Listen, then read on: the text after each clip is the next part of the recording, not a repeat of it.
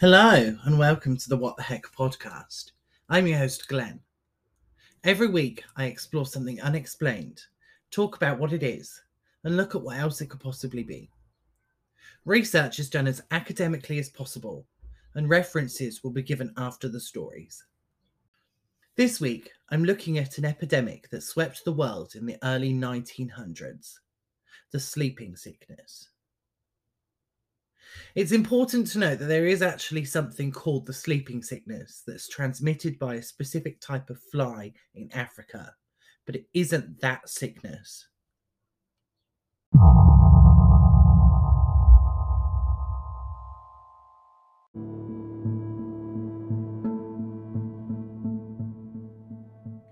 It's difficult to pinpoint the beginning of this epidemic, really. It happened at almost the same time as the Spanish flu pandemic, maybe as early as 1916. It continued well into the 1920s, though. The Spanish flu killed about 50 million people across the world. At the same time, an epidemic swept across the planet. Because Spanish flu was such a big thing, the smaller epidemic was largely forgotten. It killed over a million people, though, and left many others stuck in bodies that just wouldn't respond. Although most of the cases were reported after the end of World War I, some believe that the epidemic first began in 1915 or 16. Soldiers who had been examined in Paris showed symptoms of lethargy and confusion. To begin with, Doctors assumed it was a symptom of mustard gas, but that proved to be incorrect. The symptoms soon began to spread to civilians, and a neurologist named Konstantin von Economo wrote a paper called Die Encephalitis Lethargica, detailing what soon became known as lethargic encephalitis or von Economo disease. In his paper, he states we are dealing with a kind of sleeping sickness, having an unusually prolonged course. The first symptoms are usually acute, with headaches and malaise. Then a state of somnolence appears, often associated with active delirium from which the patient can be awakened easily. He is able to give appropriate answers and to comprehend the situation. This delirious somnolence can lead to death rapidly or over the course of a few weeks. On the other hand, it can persist unchanged for weeks or even months, with periods lasting bouts of days or even longer. A fluctuation of the depth of unconsciousness extending from simple sleepiness to deepest stupor or coma. What von Economo is saying is that it begins with headaches and weakness, and evolves into a sleepy kind of delirium, which can either lead to death or a state of unconsciousness that can vary in depth. Years after the paper was published, the epidemic truly began. It affected everyone, but young people and especially women were the most vulnerable to the mysterious disease. What the excerpt from the paper didn't say was how quickly this illness progressed. The headaches and weakness, sometimes accompanied by a sore throat and fever, developed into tremors, muscle pain, strange bodily movements, and a delayed mental response within hours. There seemed to be a rapid change after that, regardless of any medical attention. That's where the delirium comes in. It was hallucinations and psychosis. That then caused death or a comatose state. Among those that survived the sickness, many remained in a comatose state indefinitely, and some only remained that way for several months or years. Rarely would a person fully recover. This recovery wasn't perfect either. It came with side effects, like vision problems, difficulty swallowing, personality changes, and even permanent psychosis. The most common side effect from recovery was called postcephalytic Parkinson's disease. It caused lifelong symptoms such as slowness, tremors, speech problems, and abnormal muscle movement. In other cases of recovery, people retained hearing, intelligence, and reasoning, but were left catatonic and unable to respond to any stimuli. Post cephalitic Parkinson's could take up to a year to appear in recovered patients, so they may have recovered fully only to devolve into a catatonic state later on. Ten years after the epidemic appeared, it just disappeared.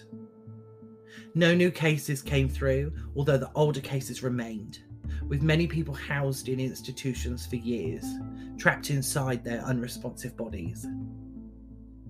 In 1969, over 40 years later, a new drug was developed to treat Parkinson's. Levodopa was administered to the victims of the sleeping sickness, and many of them reacted almost immediately, finding themselves able to move again, or even becoming conscious and responsive, finally aware of their surroundings again. Unfortunately, the respite was short lived. Most of the newly recovered patients fell back into catatonia within days or weeks. Doctors administered more levodopa, but the victims seemed to be completely unresponsive. Dr. Oliver Sacks included the experience in his memoirs, and in 1990, a movie was released called Awakenings. Since the 1920s, reports of lethargic encephalitis have been rare. In 1993, however, a 23 year old woman was hospitalised. Her symptoms included fever, tremors, hallucinations, and strange arm movements. The doctors gave her an MRI and discovered that her brain was severely inflamed. The cause was put down to the sleeping sickness.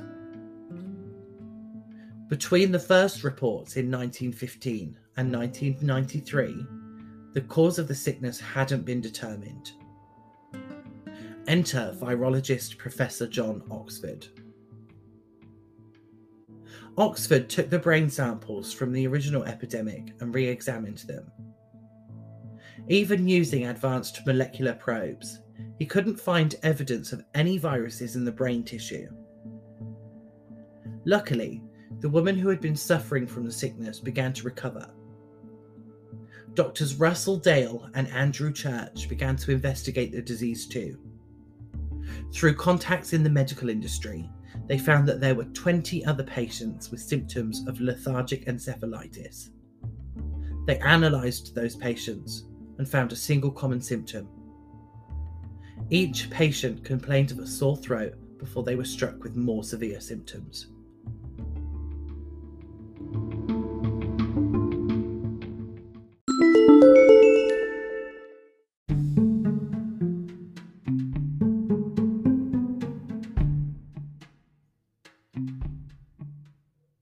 Thanks to Oxford's research, Dale and Church were able to delve deeper into the causes of the strange sickness.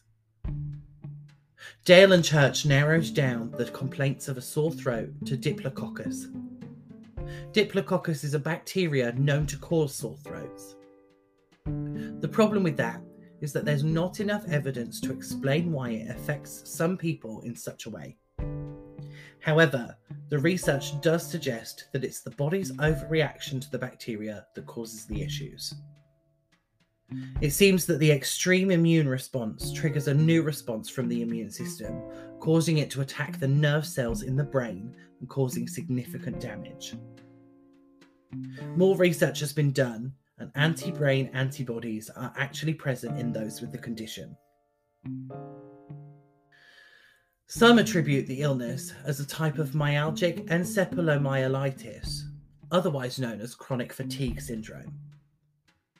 There was an outbreak of this in 1984 in Incline Village, a small village on the northern shore of Lake Tahoe, Nevada. This outbreak had 160 victims, but these victims were never catatonic or comatose just very fatigued plagued by cold like symptoms. It's unlikely that the two are related. Neurology Live revisited the epidemic with newer evidence in recent years. There, they outlined a modern case of someone showing possible symptoms of the sickness. The patient responded to steroids and immunoglobulins, which suggested that there was an autoimmune component to the sickness. MRI scans showed that the substantia nigra, a very small part on the bottom of the brain, showed evidence that there was a disease. This evidence was consistent with other modern patients, but not like what would be expected from scans of the original victims of the sickness. The article also suggested that it could be a microbial agent or neurotoxic pollutant as well, but offers no evidence for that. Leslie Hoffman and Joel Vilensky wrote about lethargic encephalitis in the Brain Journal in 2017, a hundred years after the sickness was classified as its own entity. They say that, although classified in 1917, there have been several epidemics identified over the years, including the English sweats in 1529, Malmazucco in Italy, 1957 Kriebel-Krankheit in Germany, 1672 to 1675. Raphania in Sweden, 1754 to 1757. And Nona in Italy, 1890 to 1891. They also suggest that the epidemic began in Romania in 1916 rather than Vienna in 1917, and that was facilitated by the movement of troops during World War One. During their article, they outline three potential causes environmental, infectious, and autoimmune. They delve into von Economo's research and outline that toxicological or environmental causes had been ruled out due to a lack of gastrointestinal disturbances. Infectious causes were ruled out disease by disease. This article is the only place that mentions the fact that some households only had a single victim, ruling out any kind of mass contagion. They even ruled out the Spanish flu pandemic because there were certain differences in the way that the two diseases affected the brain. However, the paper concludes that, even with their meta analysis of other research papers, it's impossible to tell what the cause is or how it spreads. Lethargic encephalitis is one of the largest mysteries in the medical field and remains so even after 100 years of medical advancements and research. Without a medical doctorate, I'm simply unqualified to fully explore this one. We're closer to finding out all of its secrets now, but there are just too many unknowns in this one, so it remains unsolved today.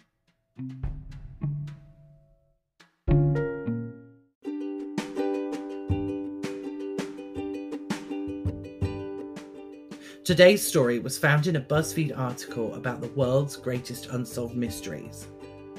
An article from Vintage News called The Forgotten Sleepy Sickness, and an article from Damn Interesting called The Sleepy Sickness.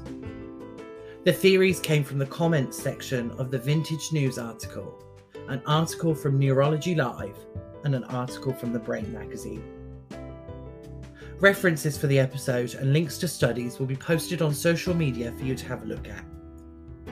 Speaking of social media, you can currently find me on Facebook at What the Heck Mystery Podcast, Instagram at WT Heck Podcast, and you can also support me on Patreon at patreon.com forward slash What the Heck Podcast. Currently, there are no tiers to the Patreon, but once the ball starts rolling, there will be tiers with extra special things for you. I've also set up an email address, whattheheckpod3 at gmail.com. I'd like you to send in your stories of the unexplained so I can read them out in secondary episodes. But if you have any issues with my phrasing or think some of the things that I've said are insensitive, please don't be afraid to let me know and I'll address them in episodes as I record them.